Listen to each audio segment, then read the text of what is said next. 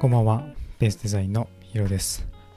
このポッドキャストはみんなが少しでも自由にというテーマでフリーランスデザイナーが等身大の日々を毎日配信するポッドキャストです。今日はいかに失敗するかというテーマでお話ししようと思います。まあ今日僕の中で一つ挑戦がありまして、まあ営業みたいなとこなんですけど、まあそれが終わりまして、朝一からだったんですけど、まあうまくいったのか、そうでないのか、少し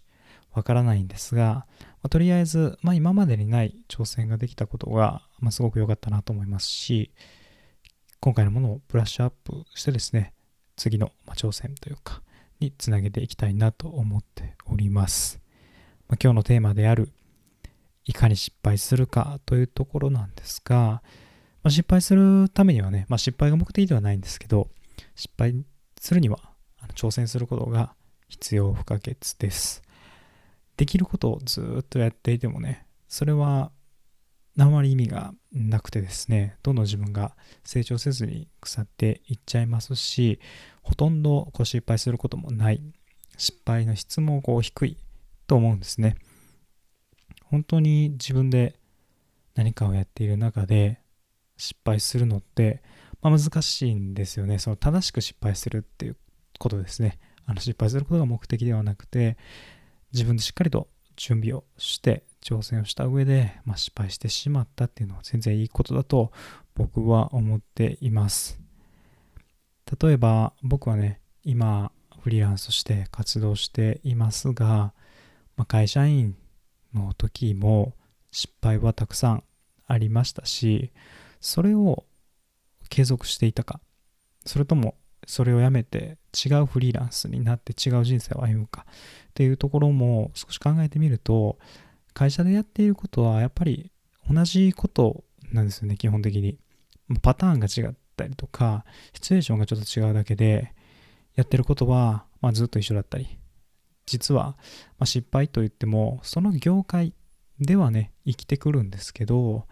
まあ、人生においての失敗ではない。ような気が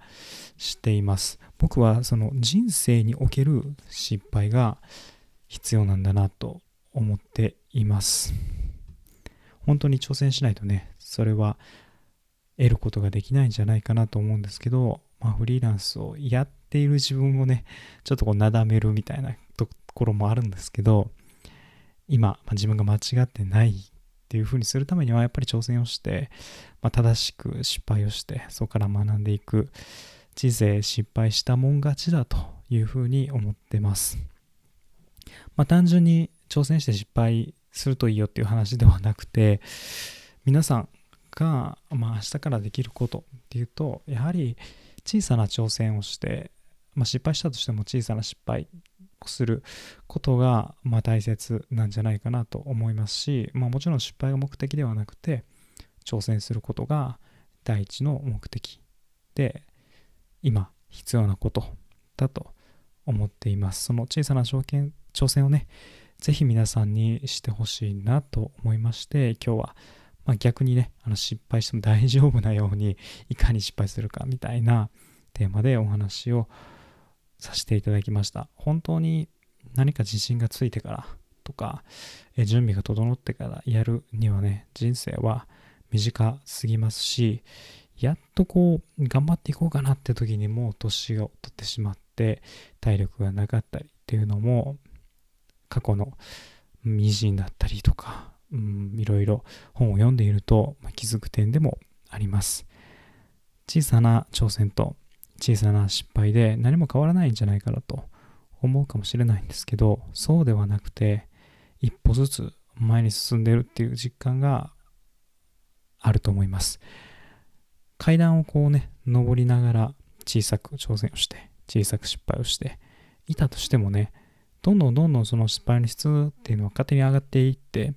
いい失敗、いい挑戦が重ねていけると思うんですよね。なので、皆さんね、失敗をいかにするかです。失敗を恐れずに、どんどん挑戦をしていって、まあ、豊かな人生にするために、時間を無駄にしないために頑張っていきましょう。はい、今日もポッドキャストを聞いていただいてありがとうございます。また次回のポッドキャストでお会いしましょう。お相手はヒロでした。